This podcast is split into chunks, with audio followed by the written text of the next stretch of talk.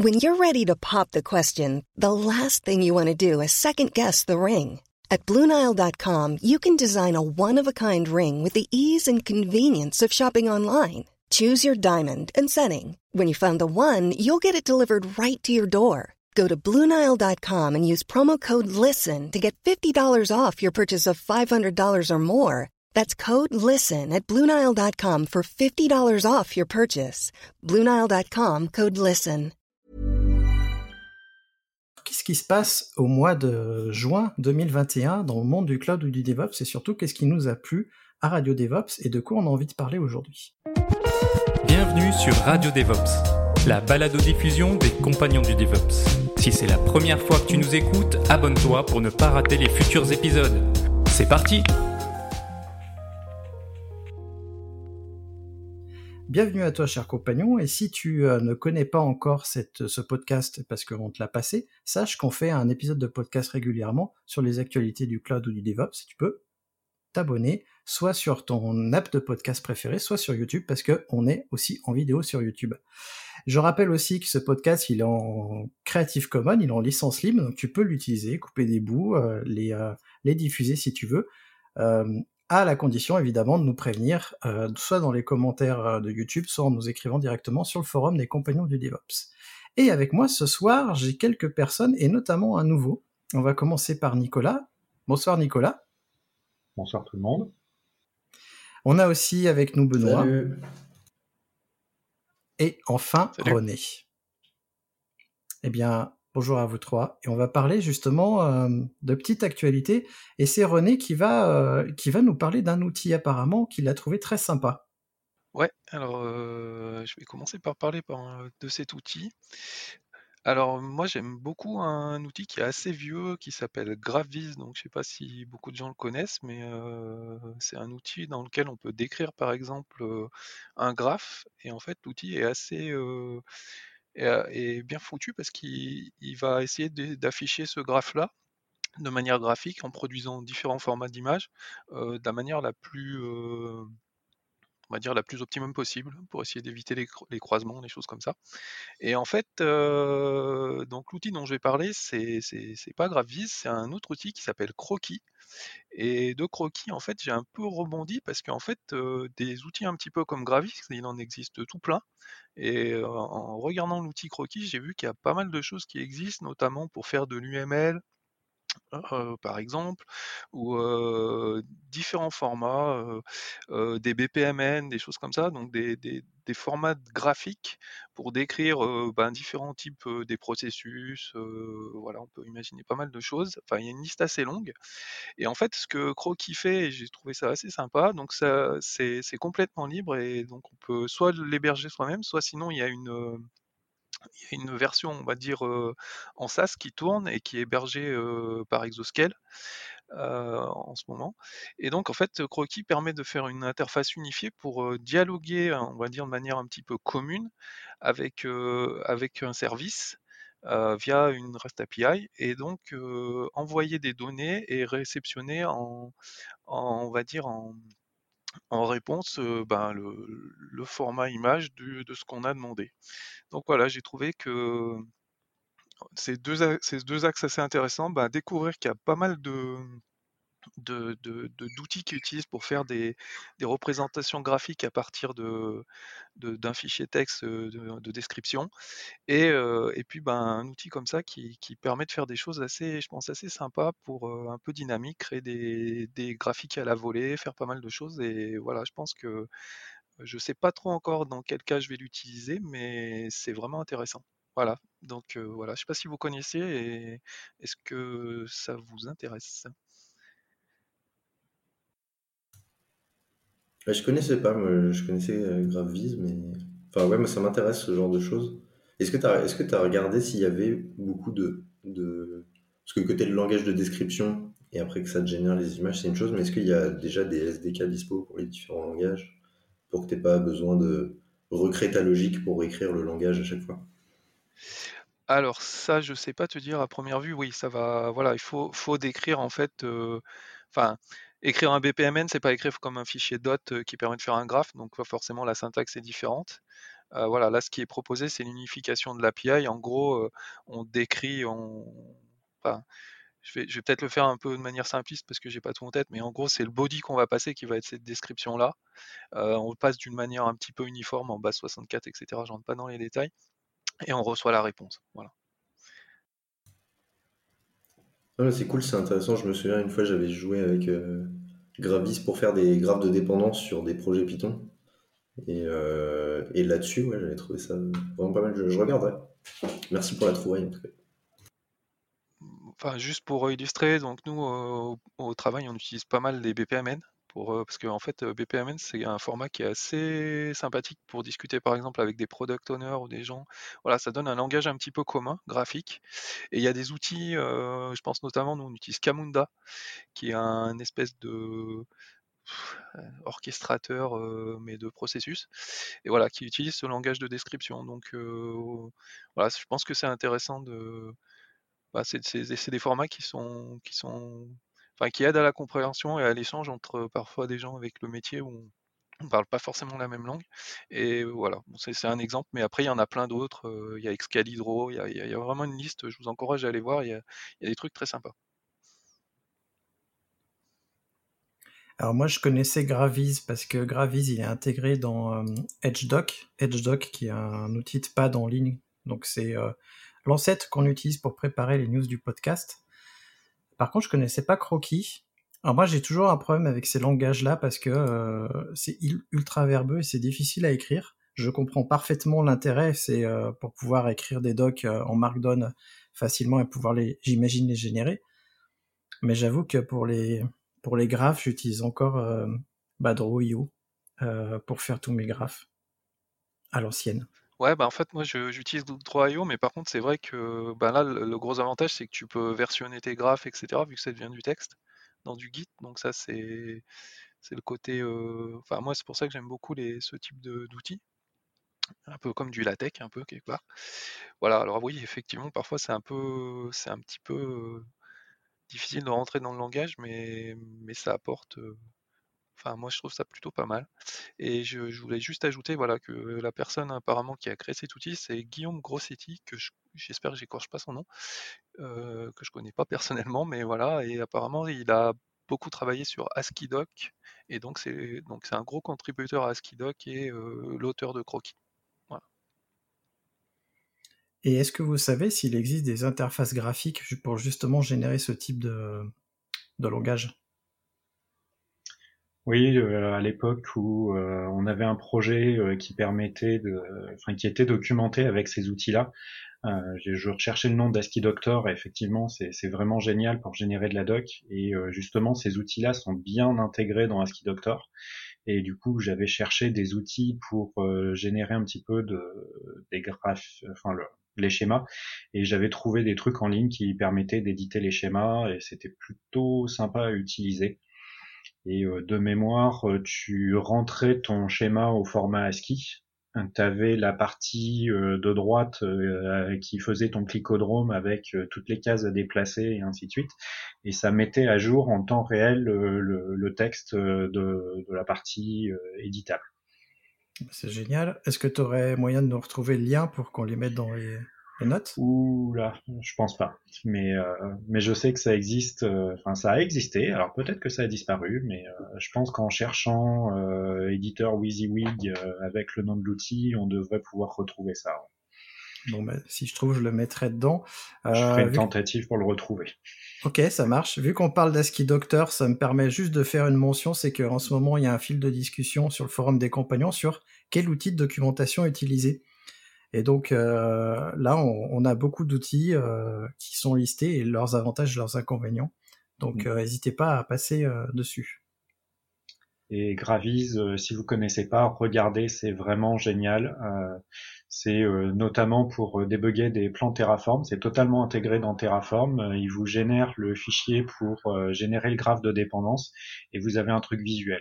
Alors, si comme moi vous avez 3000 ressources, ça va vous faire un gros fichier à éplucher mais euh, ça permet de visualiser pas mal de choses. Et euh, je l'avais utilisé dans une vie passée pour euh, visualiser les, workflows d'édition dans un CMS et je voulais avoir une partie visuelle assez facilement. Et en fait, avec un fichier d'une dizaine de lignes, ça permet de modéliser un workflow assez complexe et visuellement c'est vraiment génial. Bon, bah merci. On va pouvoir passer à, à du coup. C'est moi qui m'y colle. Donc en fait, euh, les numériques nous, nous, apprennent que le 1er juin 2021, il y a le Conseil national du logiciel libre, le CNLL, qui a rendu un rapport sur l'état des lieux en fait de la filière open source. D'après ce rapport, l'État français ne jouerait pas vraiment son rôle de moteur dans l'économie numérique pour la filière open source justement, en fait, c'est euh, en ce moment, la France et l'Europe cherchent à obtenir la souveraineté numérique. On en entend de plus en plus parler. Et dans, l'article justement des numériques, on apprend que le marché justement des logiciels libres pèserait 5,7 milliards d'euros. Ce que je ne sais pas si c'est si c'est le marché européen ou français. J'imagine que c'est le marché français. Mais bon.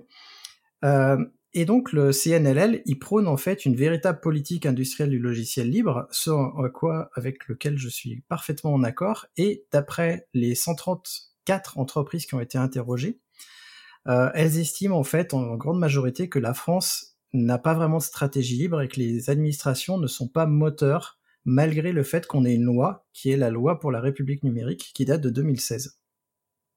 Alors, évidemment, tout n'est pas tout sombre parce que le rapport met à l'honneur une région, notamment la Nouvelle-Aquitaine, qui serait, euh, selon ce rapport, un excellent élève avec plus de 110 entreprises du libre gravitant autour de Bordeaux, La Rochelle et Pau. Ça fait quand même euh, pas mal d'entreprises. Et cette étude, elle pointe aussi l'inquiétude des entreprises liées aux GAFAM qui justement ont renforcé leur position pendant la pandémie. Et euh, le rapport propose quand même des, euh, des choses, et notamment la création d'une filière européenne du logiciel libre, des lois favorisant euh, l'achat des produits et services locaux, donc notamment des, administrations, de, des États et ce genre de choses. Et ça, ça pourrait servir de levier pour que collectivement on puisse reconquérir notre souveraineté numérique. Alors cet article-là, il a fait écho en moi à euh, un, autre, euh, un autre événement qui a eu lieu un peu plus tôt, le 17 mai 2021. Euh, la stratégie nationale pour le cloud a été présentée par Cédric O et d'autres ministres. J'en ai fait une trouvaille du vendredi, c'est celle du 4 juin 2021. Et dans, dans, dans cette, cette présentation-là, on a notamment appris que on allait faire appel à des licences américaines pour assurer notre indépendance. Donc j'ai mis ces deux choses en, lien et j'aimerais savoir ce que vous en pensez. Et c'est surtout l'exemple d'OVH avec euh, le projet Anthos de Google qui a été mis en évidence. Donc euh, Anthos, c'est quoi? C'est euh, le fait de pouvoir déployer avec une API Google euh, en on-premise. Donc euh, c'était une licence qui était super chère, mais euh, au moins tu pouvais le faire chez toi. Donc c'était accessible pour des grosses boîtes. Et là, en gros, OVH a passé un partenariat avec Google pour pouvoir proposer à des clients français de déployer à la GCP sur des infras gérés par OVH. Il me semblait qu'il y avait une volonté de rendre Anthos libre. Euh, T'es sûr? Euh, dans l'article que j'ai lu euh, à ce sujet-là il y a quelques mois, OVH euh, mettait en avant le fait qu'il voulait œuvrer pour le libre justement sur ces, choses-là. Je ne sais pas si, ça va être le cas, mais en tout cas, ça je l'ai lu. Alors ça fait une parfaite transition avec un sujet que je voulais un petit peu évoquer, c'est euh, autour de tout ce qu'il y a eu euh, par rapport à Anthos et OVH, euh, ça a pas mal trollé un petit peu dans tous les sens, avec pas mal de gens qui ont craché sur OVH, c'est des traîtres et ainsi de suite. Bon, après, est-ce qu'ils ont raison ou tort Ça, l'avenir nous le dira.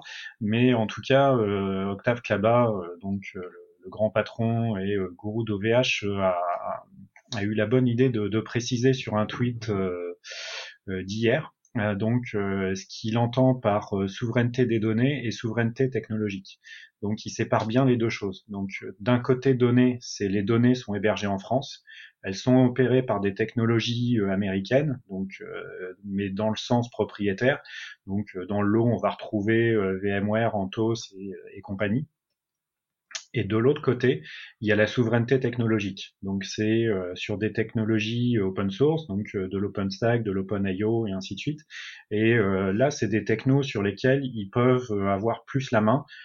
par exemple, sur la partie OpenStack, OVH contribue énormément sur la partie open source et ils vont aller décortiquer tout ce qui leur pose problème pour faire évoluer le produit. Mais ça veut dire qu'ils ont aussi la maîtrise du, du produit.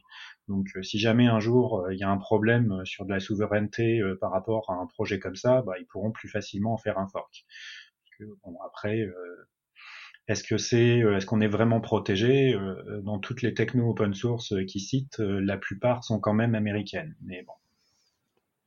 Ouais, après ça, c'est de l'open source, donc ça reste auditable, donc par rapport à du propriétaire fermé. Donc c'est c'est un peu moins grave. Après, c'est est-ce que c'est ouais, est-ce que c'est réellement américain? C'est quand même beaucoup de contributeurs tout autour de la planète, donc. Bah, le projet à OpenStack, à l'initiative, c'était c'est Rackspace, je crois, qui l'avait libéré. Maintenant, la fondation, il y a quand même beaucoup d'Américains dedans. Et euh, les Américains sont très bons pour euh, faire des lois euh, extraterritoriales qui vont en leur faveur. Donc, est-ce qu'un jour ils vont pas nous pendre une loi où, bah, s'il y a plus de 10 contributeurs dans le projet open source, et eh ben on a le droit de récupérer vos données. Quoi. Ouais, c'est ce dont j'ai peur, c'est que justement, s'il y a des, des fondations qui sont comme ça aux États-Unis, que les États-Unis justement créent des lois comme ça pour forcer les fondations à justement rentrer dans du code, euh, enfin créer du code et ce genre de choses. Là, euh, pourra se poser des questions de est-ce que la fondation doit rester américaine, est-ce qu'elle doit pas partir? Bon, on rentre dans des dans des dans des futurs un peu sombres, mais euh, mais bon, ces questions-là, on peut se les poser, hein. vu que pour l'instant ils s'attaquent aux données et aux entreprises qui hébergent les données. Demain, on ne sait pas s'ils vont pas s'attaquer aux entreprises qui créent des logiciels en plus ils savent le faire sur des technologies. Euh, c'est à l'époque où c'était Trump, ils ont empêché euh, Huawei d'accéder à Android et à certains euh, certains chipsets. Donc, s'ils savent le faire pour des Chinois, c'est le jour où le président français va se fâcher avec le président américain, ils vont bien trouver des trucs pour nous empêcher de travailler. Après, après ce, qui est, est aussi un peu curieux, c'est que les Américains font quand même du protectionnisme en privilégiant enfin, les GAFAM. Hein. Enfin, clairement, leur administration travaille et les aide très largement. Et nous, bah, je sais pas, j'ai l'impression qu'on veut pas forcément faire la même chose. Moi, ça je trouverais ça normal que, notre État s'appuie majoritairement sur, sur des entreprises françaises voire européenne, quoi. Mais voilà. Après, c'est sûr qu'aujourd'hui, il y a un déficit en termes de, ouais, techniquement, les Américains sont peut-être plus avancés, sachant qu'il y a quand même énormément de, solutions et d'innovations qui viennent de l'Europe. C'est-à-dire qu'il y a beaucoup d'idées qui viennent de l'Europe. Après, eux, ils ont une capacité à mettre ça en œuvre peut-être plus meilleure que nous. Et voilà, moi, je, enfin, je, je comprends pas, je comprends pas que, notre État voilà, pousse pas plus, euh, ne pousse pas plus euh, les boîtes françaises et, et, donne pas plus euh, de moyens aux, boîtes françaises. En, voilà, sachant que c'est in fine, c'est quand même, c'est quand même du travail local pour, en grande partie local pour, pour sur, sur, sur le territoire. Voilà, je comprends pas. Ouais, alors après, euh, ben, dans tous les projets de, cloud souverain, d'OS souverain, etc., qu'il y a eu, euh, l'État a donné des subventions et euh, je sais pas si vous vous souvenez, mais en 2013, un truc comme ça, il y a eu une volonté de faire un cloud souverain. il y a deux entreprises, de grosses boîtes françaises qui se sont tapées dessus, donc du coup le gouvernement a dit bon allez arrêtez, on va couper le budget en deux, vous avez chacun la moitié du pognon. Et euh, les deux projets euh, sont, euh, il y en a un, je crois qu'on ne l'a jamais vraiment vu sortir, et l'autre, il a été racheté par un gros opérateur français pour un euro symbolique et pour plus ou moins garder les clients. Et c'est quand tu as dit les Américains ont plus de facilité à, à créer que nous, ça m'a fait rire. C'est, c'est la différence, je pense, entre les Américains qui, eux, bah, c'est à un moment donné, quand il faut faire, ils font.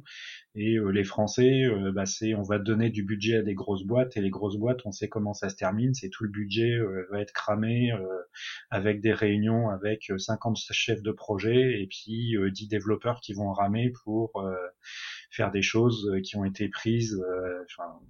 Des décisions qui ont été prises par des mecs qui n'y connaissaient rien. Oui, alors là, on, arrive. Euh, je suis désolé, Benoît, je te, coupe la parole. On, arrive un petit peu sur le côté euh, la différence culturelle entre les États-Unis, la France et l'Europe.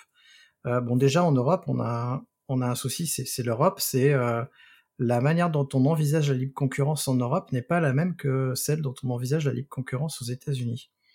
C'est-à-dire que au niveau européen, elle est libre et non faussée sur toute la planète, ce qui fait que il n'y a pas de protectionniste possible. Et ça, c'est un, pour moi, c'est un vrai problème. C'est qu'on ne peut pas euh, orienter volontairement les budgets sur des boîtes françaises, par exemple. Il faut absolument que ce soit ouvert partout.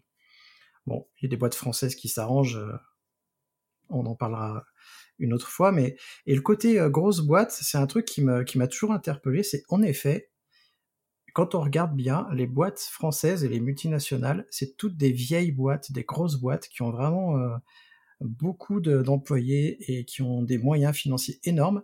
Et quand on regarde aux États-Unis, même les GAFAM, c'est des entreprises qui sont assez jeunes, puisqu'il y a, je crois que la plus ancienne, c'est peut-être soit Microsoft, soit euh, Apple. Je ne sais pas laquelle des deux est la plus ancienne, mais ça reste encore des boîtes assez jeunes, mine de rien.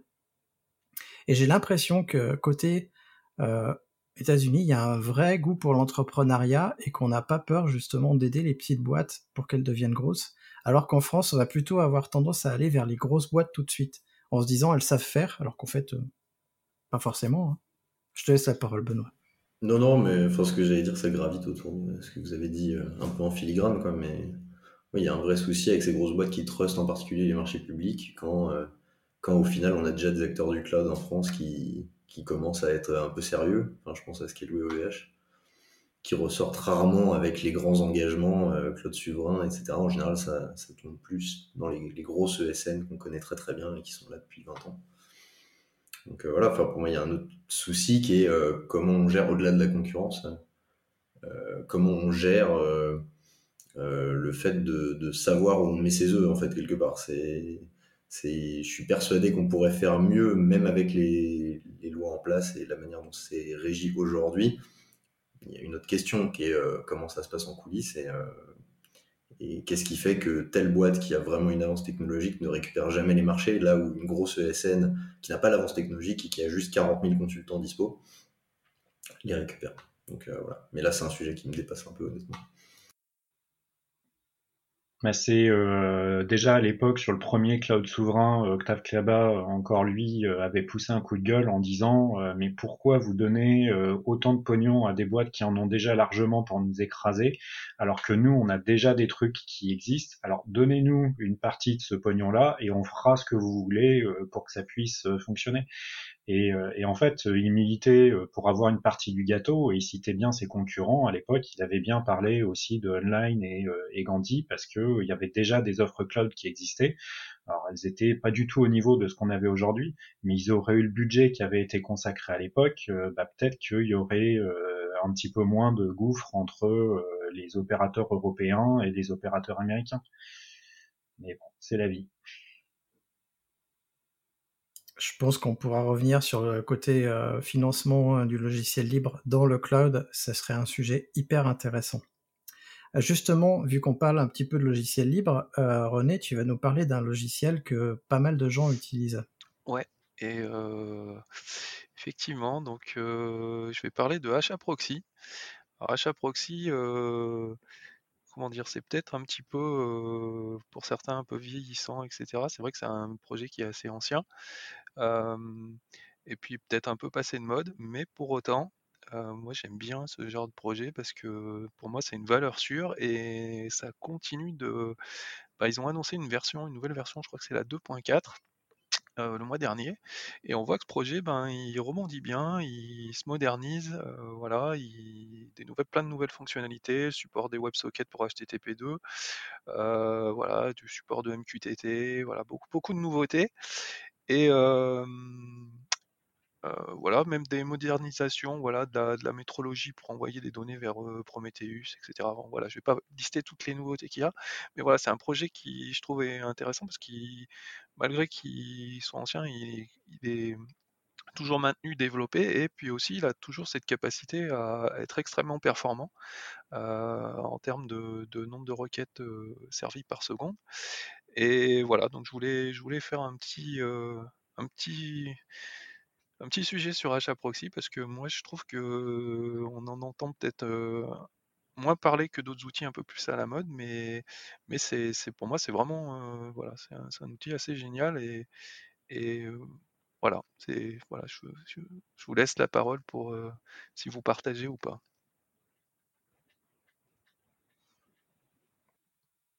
Bah, moi, ça m'a fait plaisir de revoir euh, une release note euh, d'achat proxy. Euh, quand je l'ai regardé tout à l'heure, j'ai eu énormément de trucs sur sur des trucs dynamiques. et ça, ça fait plaisir de voir qu'ils essayent de rattraper un petit peu leur retard sur sur leurs concurrents un petit peu plus euh, cloud native comme euh, Traffic et, euh, et ses petits copains. mais de toute façon, c'est achat proxy, ça reste toujours la référence. Et si tu as besoin d'encaisser beaucoup de trafic, je vois pas ce que tu peux mettre d'autre à part du achat proxy. en effet, je me rappelle que les benchmarks des load balancers, que ce soit HAProxy, Nginx ou, ou Traffic, c'est toujours HAProxy qui est euh, le plus euh, véloce en fait euh, dedans. Après moi j'avoue je l'utilise pas sauf s'il est dans une boîte noire parce que j'ai un peu de mal avec sa, sa, configuration. j'ai une préférence pour Trafic pour son côté découverte de service en fait, mais je sais qu'il est ultra efficace parce que venant du monde OpenShift, alors je parle aux gens qui font du Kubernetes et de l'OpenShift, Venant du monde OpenShift, il y a une ressource qui n'existe pas dans Kubernetes qui s'appelle le routeur. Et le routeur derrière, par défaut, c'est HAProxy et Dieu sait qu'il est euh, rapide. Si on veut, on peut le remplacer par un Nginx, mais selon moi, il n'y a pas besoin. Donc, euh, je suis curieux de voir, euh, de voir ça, surtout qu'en plus, le côté dynamique, je pense que c'est une très très bonne chose. En fait, tu vas être assez content parce qu'ils viennent, ils ont sorti aussi un Ingress Controller enfin un ingress pour euh, Kubernetes euh, basé sur HAProxy. Donc ça va pouvoir s'intégrer euh, euh, assez facilement dans, dans Cube. Hey, I'm Ryan Reynolds. Recently, I asked Mint Mobile's legal team if big wireless companies are allowed to raise prices due to inflation. They said yes. And then when I asked if raising prices technically violates those onerous two-year contracts, they said, "What the f*** are you talking about? You insane Hollywood ass." So to recap, we're cutting the price of Mint Unlimited from $30 a month to just $15 a month. Give it a try at mintmobile.com slash switch. $45 up front for three months plus taxes and fees. Promoting for new customers for limited time. Unlimited more than 40 gigabytes per month. Slows. Full terms at mintmobile.com. Hi, I'm Daniel, founder of Pretty Litter. Cats and cat owners deserve better than any old-fashioned litter. That's why I teamed up with scientists and veterinarians to create Pretty Litter. Its innovative crystal formula has superior odor control and weighs up to 80% less than clay litter. Pretty Litter even monitors health by changing colors to help detect early signs of potential illness. It's the world's smartest kitty litter. Go to prettylitter.com and use code ACAST for 20% off your first order and a free cat toy. Terms and conditions apply. See site for details. J'imagine. Eh ben, on va pouvoir passer euh, du coup à la news suivante et c'est euh, Benoît qui va nous parler euh, d'authentification unique. Ouais, effectivement, euh, bah, c'est un, un tweet d'Octave là-bas, en fait, euh, encore lui, euh, qui annonce. Alors, c'est pas encore une news officielle, il me semble, c'est plus du teasing, mais ça ne saurait tarder. Il parle du, d'un service d'autante commun à tous les, tous les produits OVH. donc, ça serait pas mal, notamment, il me semble que. donc, il appelle ça IAM, alors du coup, je sais pas si c'est directement pour pour, euh, faire référence au service d'Amazon euh, ou pas. Mais euh, ce qui est intéressant aussi, c'est qu'a priori, tu pourrais déléguer ton notante aussi à un, service d'identité interne. donc ça, je pense qu'il y a plein de boîtes qui attendent ça pour, pour pouvoir, enfin, pour éventuellement bouger leur workload vers, vers OVH. Et surtout, ce que je trouve pas mal, c'est que c'est un, un des reproches que j'ai souvent entendu vis-à-vis d'OVH par rapport à leur offre, pour dire que, bah voilà, un, des nombreux exemples où, où, on entend souvent que les, cloud providers français sont en retard.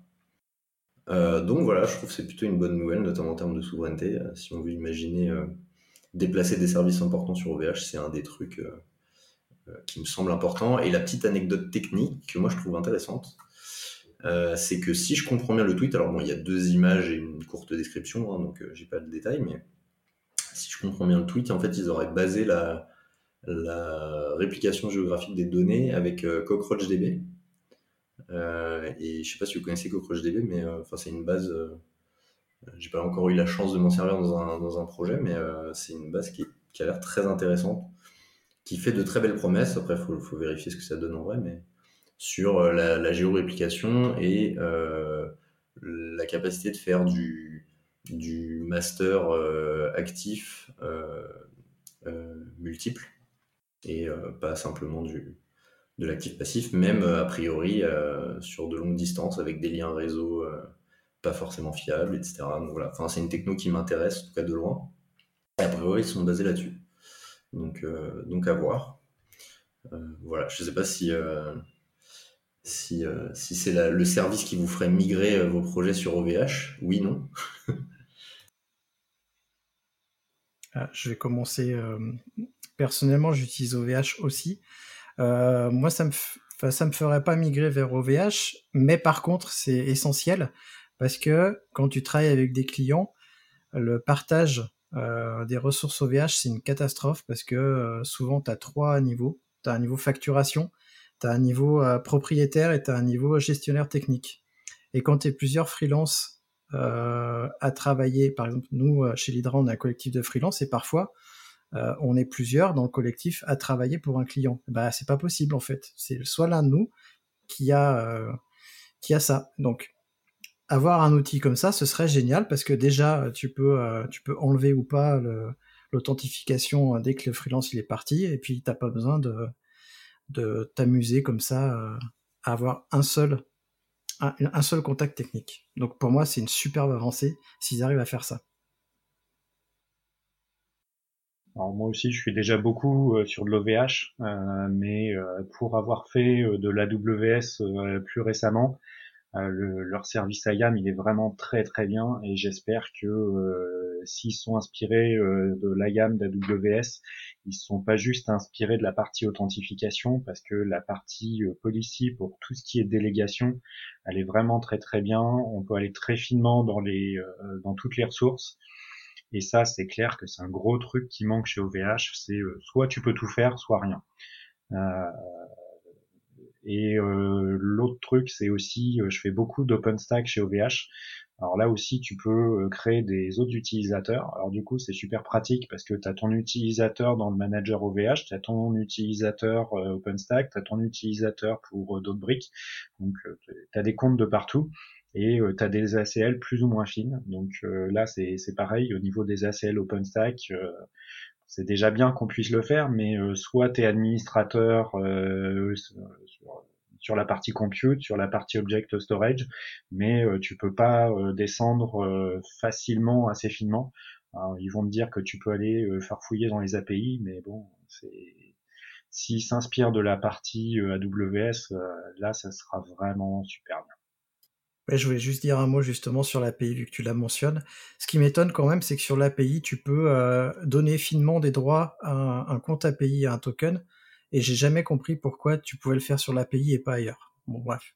Donc, euh, et toi, René, alors, qu'est-ce que tu en penses? Bah, hum, Ouais, je pense que bah, la partie IAM, c'est quand même le, critique. Hein. Voilà, je pense que c'est indispensable pour euh, pour, pour, pour, pour ce genre d'acteur. Donc oui, c'est plutôt une bonne nouvelle. Après, dans quelle mesure J'ai l'impression qu'ils ont fait donc une solution plus ou moins custo, si j'ai bien compris. Et voilà, je sais pas dans quelle mesure ils, n'auraient pas pu s'appuyer sur des choses qui existent déjà pour faire un peu ce genre de choses-là et, les étendre. Je pense par exemple à un produit comme Keycloak. Euh, je sais pas, bon, j'imagine qu'il y a un certain nombre de raisons pour lesquelles ils peuvent, ils pas pu faire ça, voilà, c'est là, c'est un peu l'interrogation que j'ai. Là, je pense que justement, comme ils avaient plusieurs types de services avec chacun leur, euh, leur système d'autante, ils ont certainement dû aller dans le, dans le custo à chaque, à chaque étape. Quoi. Enfin bon, j'en sais rien, mais je me dis que tu vois, si tu mets, si tu, si tu sors qui cloque du paquet, tu dis bon voilà, j'ai, tel cas, tel cas, tel cas, et il n'y en a pas un seul qui se ressemble, euh, bon, t'as besoin d'adapter les choses. Quoi. Forcément.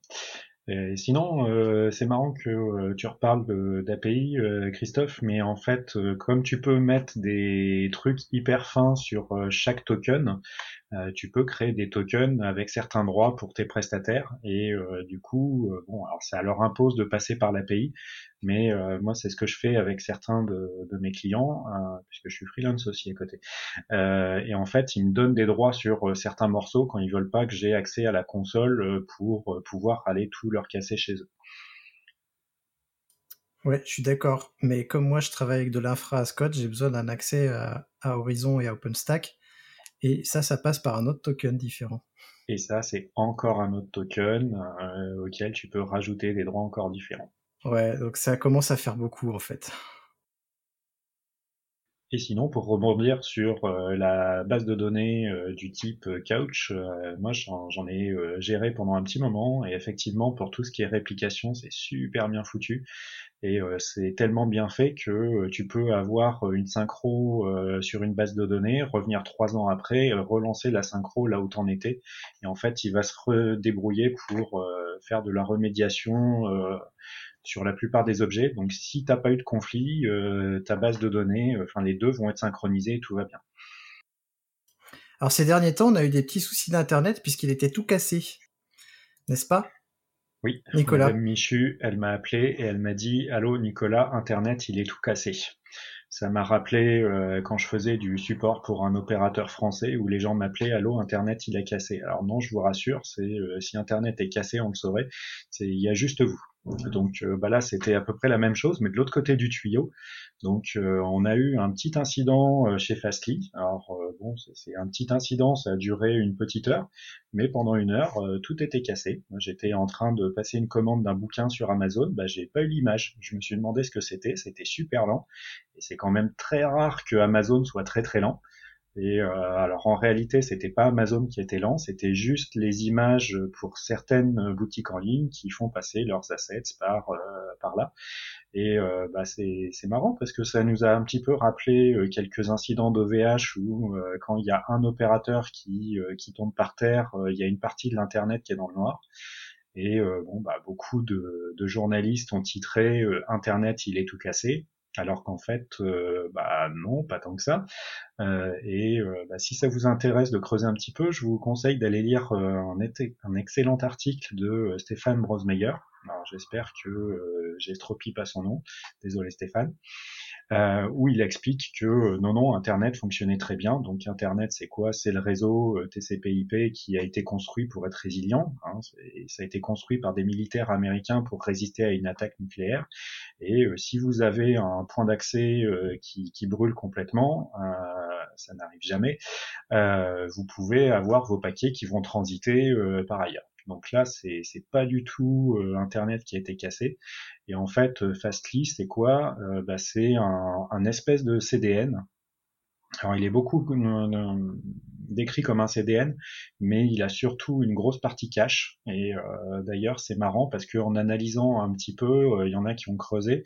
C'est le message d'erreur de du serveur de cache qui est utilisé, c'est Varnish qui est un autre produit euh, très réputé euh, open source.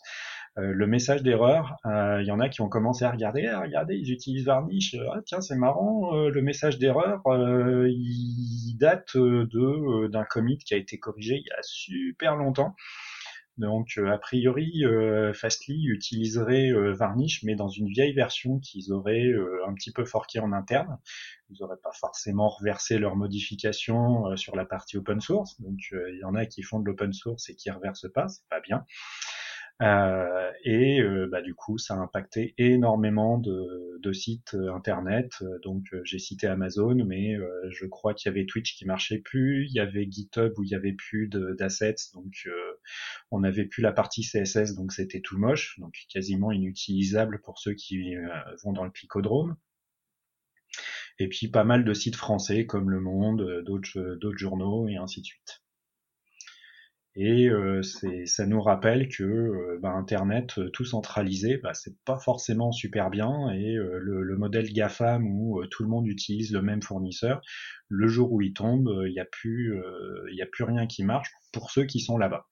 Et euh, il y a eu quelques incidents euh, un petit peu liés euh, autour de tout ce qu'il y a de, sur AWS. Je me souviens de, il y a quelques années, c'était le, le, fournisseur DNS de beaucoup de clients d'Amazon qui était tombé. Et alors là, effectivement, il n'y a plus grand chose qui fonctionnait. Par contre, tous ceux qui étaient hébergés chez OVH, ça marchait. Voilà. Je sais pas ce que vous en pensez, vous. Bah, je trouve ça assez marrant à chaque fois que au final, je crois qu'on en avait parlé dans un épisode de, Radio DevOps il y a quelques ans. C'est assez marrant en fait de voir que bah, finalement les, pannes qui ont un impact important bah, viennent de la périphérie au final. C'est juste que c'est de la périphérie surutilisée et que dans l'imaginaire euh, collectif, alors beaucoup moins dès qu'on se rapproche de la technique, il y a toujours cette notion de euh, euh, c'est Internet qui est tombé, comme si c'était le réseau qui était faillible, alors que c'est le premier truc qui est redondant. Là où en fait au final, à force de tout construire sur le même service, on, recrée des POC alors qu'à la base on a tout ce qu'il faut pour pas en faire. Enfin ouais, ouais. je, trouve, ça, marrant ce genre de news à chaque fois et les réactions euh, sont, sont drôles. Alors, je pense que tu voulais dire SPOF, le single point of failure. Et, c'est marrant, c'est ce qui m'a aussi euh, un petit peu euh, choqué, c'est quand j'ai vu que c'était tombé, je suis allé voir leur page de statut, et en fait, ils ont des serveurs mais partout autour du monde. Donc c'est génial. Hein. C'est euh, si t'as un serveur qui est tombé, euh, et bah il y en a partout autour du monde pour que ça soit super rapide. Donc du coup tu dis ouais génial, j'aurais plus de SPOF, euh, même si mon serveur à moi il est cassé, ils vont continuer euh, à, servir mes pages en cache. Oui, sauf qu'en fait le, bon, on n'a pas le détail de le, ce qui s'est passé dans l'incident, mais en gros il y a eu un problème avec la configuration d'un client qui a cassé toutes les configurations Varnish et du coup, bah, ils étaient tous cassés. J'allais dire, en même temps, si on fait une erreur dans notre euh, code d'infrastructure, on peut arriver au même résultat. Hein. Si on, a un petit problème, euh, paf, on peut tout faire tomber. Ça m'est, ça m'est arrivé. Euh, j'ai lancé un Terraform Apply et ça m'a recyclé l'intégralité de mes VM OpenStack. J'ai eu chaud. Ouais, ouais, ça, ça, ça fait chaud en effet. moi, je pense que rien n'est infaillible en fait dans, dans Internet et toutes les briques qu'on utilise, de toute façon, quand elles atteignent une taille euh, certaine, on peut voir les, les problèmes dès que ça arrive. Et je pense que ce qu'on peut retenir, c'est que l'incident n'a duré que une heure. Oui, mais avec le, jeu des caches, parfois, euh, ça peut durer plus longtemps sur certains navigateurs, tu sais, parce qu'il va pas rechercher euh, tout de suite. Donc bon. Try to turn off and turn on again. Désolé pour l'accent. Alors, puis ce qui, est, assez rigolo aussi, c'est pour refaire un petit, un petit parallèle avec HAProxy, c'est que ben, des technologies qui sont un peu anciennes, le DNS hein, par exemple, ben, ça quand Enfin voilà, c'est pas parce que c'est vieux que ça a mal été pensé. En l'occurrence, euh, ça c'est hyper résilient. Et euh, voilà, moi je souvent euh, voilà, ça me fait un peu sourire des fois quand qui ont certaines technologies un peu anciennes sont critiquées, alors que, ben, en fait, elles ont été déployées massivement et sont utilisées massivement, et c'est la preuve que c'était quand même un succès et que ça marche plutôt bien. Ça, ça fait appel à un sujet dont on avait aussi parlé, et je pense que là, on va vite sortir du cadre, donc je vais m'arrêter à cette phrase, mais euh, il y a aussi la dynamique de, de hype euh, liée au marché, quoi. C'est en fait l'argument de la, de la résilience, il est de moins en moins utilisé. On est de plus en plus sur euh, tout le monde fait comme ça, donc les candidats vont, vouloir faire comme ça, donc il faut qu'on apprenne à faire comme ça pour trouver des candidats. Mais juste, justement, vu que tu parles de résilience, on va parler de faire attention à nous, puisque René a une dernière news à nous partager avant la fin de l'épisode. Oui, alors euh, c'est euh, donc c'est une news qui vient d'un d'un blog, en fait, du blog de Je suis un dev, qui est un blog écrit par euh, Mehdi, qui est, euh, qui est français, mais qui vit au Canada et qui travaille pour Ruby, si je dis pas de bêtises. Et voilà, il a partagé un article assez, assez intéressant sur, euh, sur le, la, la toxicité, en fait, euh, et comment ça se passe quand on a un développeur toxique au sein d'une équipe. Et donc, il décrit un petit peu ce qui, ce qui lui est arrivé apparemment un petit peu il y a quelques années avec un de ses collègues qui, qui se comportait un petit peu de manière un petit peu abjecte parfois, voilà, en dénigrant un petit peu ses, homologues, etc. Bon bref, voilà, je vous, laisserai aller voir le, le lien, il explique un petit peu comment, euh, comment ça s'est passé. Moi, en fait, j'ai trouvé cet article intéressant c'est quelque chose dont on entend assez parler un peu dans le, dans le domaine de l'IT, mais j'avoue que j'ai jamais été vraiment confronté pour, le coup. J'ai parfois eu quelques collègues voilà, avec beaucoup d'ambition, mais c'était pas jusqu'au point de, voilà, de forcément dénigrer les autres. Donc voilà. Et quelque chose que j'ai oublié, c'est que pour illustrer un petit peu ce dont il parle dans l'article, il, a mis un petit peu Linus Torvald, parce que Linus Torvald est connu pour être un petit peu abrupt, même beaucoup parfois. Et voilà, après, voilà, il pose un certain nombre de questions.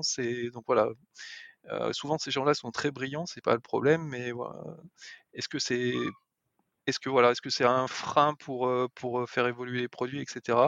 Voilà, donc cet article évoque pas mal de choses. Voilà, bah moi, comme je vous ai dit, j'ai jamais été confronté au problème et je voulais savoir si, si, vous, vous avez déjà été un peu confronté à ce problème-là et, comment ça s'est passé pour vous? Moi, j'ai eu plus de problèmes avec du management toxique que des développeurs toxiques. Puisque moi aussi, j'ai fait un burn-out il y a quelques années. Et quand tu quand as quelqu'un de toxique dans ton équipe, euh, selon moi, il vaut mieux partir. Euh, c'est euh, c'est- illusoire de penser qu'on va pouvoir faire changer les choses, surtout si c'est un manager ou si c'est un développeur qui a l'écoute de tes managers. Il vaut mieux partir, faire faire attention à soi, que essayer de faire changer les choses. Alors on peut commencer au début, mais selon moi, si ça évolue pas, il faut partir. Donc euh, moi j'essaye euh, dans notre euh, collectif et notre société de justement de faire attention à ça et de faire attention à ce que l'ambiance elle soit elle soit agréable à vivre et qu'on soit pas bah, pris à la gorge par les par les par les échéances et ce genre de choses. Alors ce qui explique que parfois il y a des choses qui dérivent, mais bon, le bien-être au travail ça nous permet bah, d'être bien. Et comme on y passe beaucoup de temps quand on est développeur et quand on est ops, eh ben vaut mieux qu'on soit bien. Parce que si on n'est pas bien, euh, on met du temps à s'en remettre. Moi, j'ai mis deux ans à m'en remettre de mon burn-out, deux ans pendant lesquels je travaillais euh, très peu. Donc euh, autant vous dire que c'est chaud, quoi. Si vous êtes jamais passé par là, le burn-out c'est une catastrophe. Je peux pas, je peux pas témoigner du, du burn-out, heureusement pour moi. Et j'ai, j'ai au moins un exemple en tête qui est, je pense, pas aussi extrême que ce qui est décrit dans l'article, parce que j'ai lu l'article pour le coup, c'est assez, calibré comme sujet, mais, euh, euh, mais j'ai déjà eu le cas, alors pas côté management justement, côté euh, tech, de personnes qui, oui, qui se permettaient, voilà, qui se permettaient de, faire valoir leur supériorité technique d'une manière assez, brute, notamment avec les plus récents dans l'entreprise. Euh, donc c'était pas aussi extrême parce que la personne, euh, on va dire, adoucissait son discours avec les plus t'étais ancien, plus elle adoucissait son discours. Donc tu finissais par réussir à t'entendre à peu près avec. Mais il y avait cette espèce de phase de, de bizutage, euh, je sais pas trop d'où ça vient, euh, et qui était, je trouve, enfin, à l'époque, moi j'étais plus jeune, donc si tu veux, j'ai pas eu euh, une réaction euh, très forte en fait. Je me suis un peu euh, fondu dans la masse et j'ai laissé le truc couler. Aujourd'hui, je pense que j'aurais eu une réaction beaucoup plus, euh, beaucoup plus franche. Euh, mais voilà, mais ouais, ouais, enfin, je, j'ai retrouvé quelques trucs dans l'article et je pense que ça arrive. Après, tous les cas sont différents. A priori, la personne dans l'article, elle est très, elle vise une espèce de promotion à un moment donné et puis ça explique une partie de ses comportements, si j'ai bien compris. Dans mon cas, enfin moi c'est comme ça que j'ai lu l'article, hein, peut-être que j'ai pas bien interprété. Dans mon cas, c'était pas comme ça, c'était pas pour ça, c'était juste pour le principe de dire je suis la tête pensante. et voilà, donc ouais, je pense que ça arrive et il faut y faire super gaffe. Et il faut faire super gaffe aux autres aussi, je trouve. Enfin, tu vois, quand ça t'arrive à toi, bien sûr, tu te rends compte, enfin, tu te rends compte qu'il faut réagir. Mais c'est un peu comme le problème de, qu'un un autre problème encore de, du, sexisme dans l'IT qui reste un vrai truc. Tu vois, on en parle, on en parle, mais le premier truc, c'est euh, quand toi, tu es extérieur à la situation, c'est euh, le premier truc, je pense, c'est déjà de s'en rendre compte et, euh, et d'intervenir ou de faire évoluer les choses dans le bon sens à ton niveau, tu vois, et pas juste de compter sur le management pour régler le problème ou de, comme disait Christophe, ou d'espérer que la personne va changer. Alors moi de mon côté, je peux témoigner du burn-out aussi, mais la personne toxique, j'ai eu mon Thomas aussi. Et euh, bon, en plus c'était marrant parce qu'au fur et à mesure quand tu creuses, il est même pas si bon que ça, mais bon, c'est toujours hallucinant. mais comme il est hyper agressif avec tout le monde, en gros, t'oses pas le contredire et t'oses pas, t'oses pas aller à l'encontre de, de ce qu'il dit quoi. Et euh, comme il a une grande gueule, euh, bah, tout le monde euh, boit ses paroles. Sauf qu'en fait, quand tu creuses, au bout d'un moment, tu te rends compte que la plupart de ce qu'il raconte, c'est des conneries. bon, il est peut-être très bon dans certains domaines, mais, mais il manque clairement d'humilité. Et tu, tu vas peut-être nous parler d'un autre article, René, sur l'ego des développeurs? Ouais, bah, en fait, c'est sur le même, sur le même, entre guillemets, «le même», blog, en fait. Il a donc, a fait un autre article où il parle de l'ego des développeurs et dans laquelle, il a eu une phase aussi où il était, ben, voilà, peut-être un petit peu dans ce mode-là. il était assez jeune et voilà, il a réussi un enfin, «un gros boulot» entre guillemets, voilà et ça lui a un peu donné, la grosse tête et bah, il explique que euh, après coup, là, il le regrette. Il a eu quand même la, capacité à, comment dire, à prendre du recul. Et puis c'est quelqu'un en fait, un, quelqu'un d'expérimenté qui lui a montré qu'en fait, euh, voilà, il connaissait pas tout. Et d'ailleurs, je vois pas comment on peut tout connaître dans un domaine comme le nôtre où c'est aussi vaste.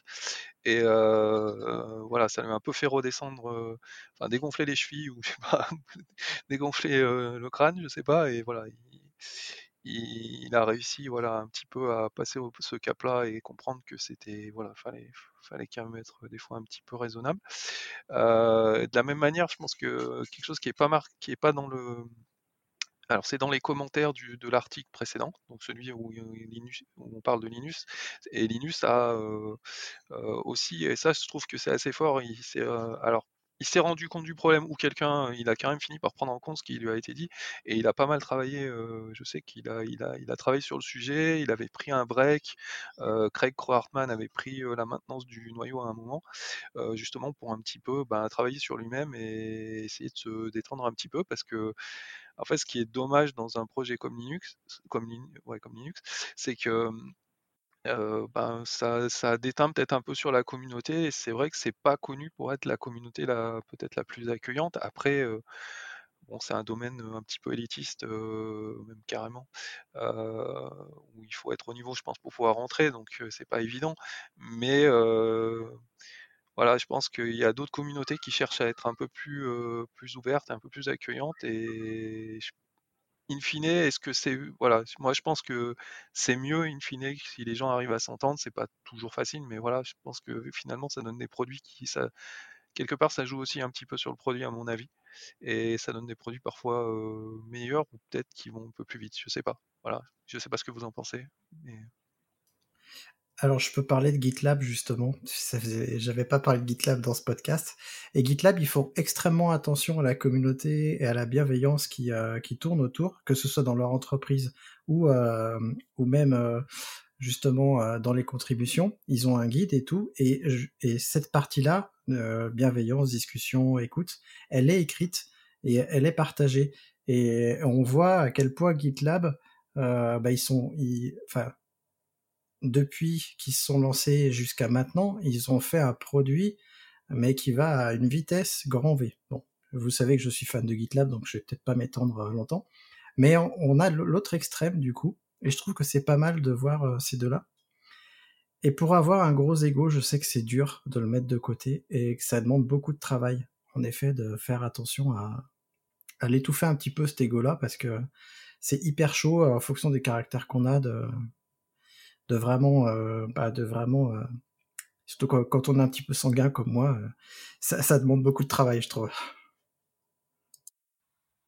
Ouais, c'est marrant, j'ai eu cette phase-là un petit peu aussi où j'avais un petit peu trop d'ego et euh, j'étais un petit peu trop fier de moi et euh, bon j'étais dans un environnement un petit peu confortant pour moi, je savais tout faire dans cet environnement-là et ainsi de suite. Et j'ai changé de mission et en fait j'étais dans un environnement, je maîtrisais pas mal de choses aussi, mais j'ai surtout été à côté d'un collègue, Rémi, si tu nous écoutes, euh, c'est une brute technique et il abattait du travail et en fait euh, bah, je suis passé de euh, je me pensais très bon à je me suis senti comme une merde pendant quelques mois et, et, en fait à travailler avec lui en fait c'est il avait pas d'ego surdimensionné et il partageait énormément et ça, ça, m'a, euh, ça m'a appris. Euh, bah déjà, ça m'a permis de redescendre. Je partageais déjà énormément euh, avant aussi, mais du coup, ça, ça m'a remis à ma place. Et du coup, maintenant, j'ai compris un truc. Et c'est marrant parce que finalement, c'est la conclusion de, de l'article. C'est soyez fiers de ce que vous faites parce que euh, si vous faites des trucs bien, vous pouvez en être fier. Mais euh, il y a un truc à pas oublier, c'est que vous ne savez pas tout, et euh, c'est n'ayez pas honte de demander. moi, j'ai jamais peur de poser une question con parce que au moins j'ai la réponse et je me couche moins con le soir. Il y a une autre, il y a une expression que j'aime bien qui résume un peu le truc, c'est on est des nains sur des épaules de géants. C'est en fait, même quand on fait des trucs de fou, faut pas se rappeler que si on peut faire des trucs de fou, c'est parce qu'on a les technos pour faire des trucs de fou, donc ça veut dire qu'il y a des gens qui les ont écrites déjà, il y a des gens qui ont fait la doc pour qu'on la comprenne, et il y a des gens qui nous ont aidés à être dans les conditions pour faire le projet. Euh, voilà. Et un projet réussi, c'est une équipe et c'est pas une personne. Ouais, surtout si c'est un projet d'ampleur, et il y en a de plus en plus des projets d'ampleur. C'est un travail d'équipe et de coopération, et c'est important de le garder en tête, surtout quand on évolue dans le monde du DevOps. Donc, redescendons, cultivons-nous, et euh, je pense que c'est un bon mot de la fin. Donc, euh, à moi de vous rappeler, euh, cher auditeur, enfin plutôt de te rappeler, cher auditeur, que euh, tu peux venir discuter avec nous euh, sur le forum des compagnons du DevOps. Donc, la communauté, elle a déjà plus de 1000 personnes qui la rejoint. Donc, un grand merci à tous ceux qui nous ont rejoints. Ça fait maintenant plus de deux ans que j'avais lancé la communauté. Et je pensais pas qu'on allait être 1000 un jour. Donc, l'objectif maintenant, c'est bah, les 2000, on verra quand euh, atteindra les 2000 personnes. Et euh, il y a de plus en plus de discussions, donc euh, venez nous rejoindre.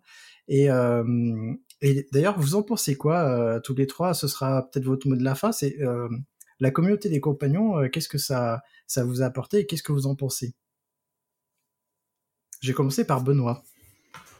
Qu'est-ce que ça m'apporte? Bah des interactions, des avis différents sur les euh, notamment sur les manières de faire. Ça, je trouve que c'est un peu la force du forum. C'est euh, moi, c'est mes, threads préférés, c'est quand euh, quelqu'un dit moi je fais comme si, bah, soit pour la doc, soit pour le monitoring, euh, mais euh, j'ai tel souci, et vous en pensez quoi? Et que tout le monde arrive avec ses manières de faire. Du coup, tu dis ah mais c'est possible de faire ça avec tel outil ou de faire ça comme ça. Voilà, moi j'aime beaucoup les retours d'expérience comme ça et les échanges. Euh, et donc ce que j'en pense, bah, j'en pense que j'ai pas assez de temps pour euh, à passer sur le forum, mais qu'à chaque fois que j'y vais, c'est cool. Donc euh, bravo Christophe. C'est un travail d'équipe. Hein. Moi, je, je, maintiens juste le forum et je l'animais au début, mais maintenant il s'anime tout seul. C'est ça qui est bien. Et René, alors toi? Bah, qu'est-ce que je peux dire? Bah, Premièrement, bah, ça m'a permis de vous rencontrer, donc déjà ça c'est plutôt cool. voilà, avec Benoît, par exemple, on partage, enfin, je contribue un petit peu à son projet aussi, donc c'est sympa. et oui, effectivement, on va dire que, enfin, je pense j'en ai déjà un petit peu parlé, moi, dans, ma société aujourd'hui, c'est majoritairement des développeurs, et bah, je suis un petit peu atypique dans le sens où moi, je suis plutôt une casquette qui vient plutôt de l'Ops et voilà, je travaille plutôt sur ces sujets-là. Et du coup, bah, ça me permet, en plus c'était un moment un petit peu pendant le, Covid, enfin, j'ai adhéré au, forum, donc voilà, ça m'a permis de, bah, d'échanger, de, trouver des gens sympas, de pouvoir discuter un petit peu. Et ouais, je, trouve ça assez excellent. Et puis ben J'aimerais pouvoir y participer un peu plus aussi, mais voilà, je suis un peu aussi pris par le temps par moment. Et mais voilà, je trouve ça super et j'espère que qu'on va avoir plein de nouveaux contributeurs sur le sur le forum, mais aussi au podcast, ça serait sympa. Des contributeurs et Bien contributrices. sûr, je suis désolé. je Et Nicolas, alors toi, qu'est-ce que ça t'apporte finalement ce forum et qu'est-ce que t'en penses? Alors moi, ça m'enlève euh, surtout du temps en moins parce que euh, j'en ai plus beaucoup. Euh, mais sinon, ouais, c'est c'est ce que disaient euh, Benoît et René, c'est euh, de, de- de pouvoir discuter et de confronter les idées. Euh, mais malheureusement, euh, bah, comme vous, j'ai pas suffisamment de temps pour pouvoir contribuer autant que je le voudrais. Mais euh, merci d'avoir monté cette communauté parce que c'est quelque chose que euh, je voulais faire euh, parce que euh, pour rappel j'ai euh, fondé euh, Rennes DevOps euh, avec quelques copains euh, à Rennes et euh, j'avais pour projet de, de faire un truc équivalent au niveau national. Donc euh, c'est bien qu'il y en ait qui travaillent à ma place. Euh, je, je trouve que c'est moins fatigant pour moi donc ça me va très bien. Oui, et surtout rappelons que ce n'est pas que national, c'est francophone. Il y a toute la francophonie qui nous rejoint. Donc, à C'est toi, encore ch- mieux. ouais, c'est encore mieux, n'est-ce pas? Donc à toi, cher compagnon, si euh, tu veux nous rejoindre et si tu veux te cultiver avec nous sur le forum, bah, viens t'inscrire, c'est le premier lien en description. Et moi, je vous dis à tous à très bientôt pour un prochain podcast. Merci d'avoir écouté Radio DevOps. N'oublie pas de noter l'épisode, plus la note sera élevée et plus il sera mis en avant dans les applications. Tu peux aussi le partager, ça nous aidera à le diffuser et à rendre le mouvement plus visible. Si tu as envie de discuter du mouvement, alors rejoins-nous dans la communauté des compagnons du DevOps. À bientôt La balado-diffusion des compagnons du DevOps est produite par l'Hydra.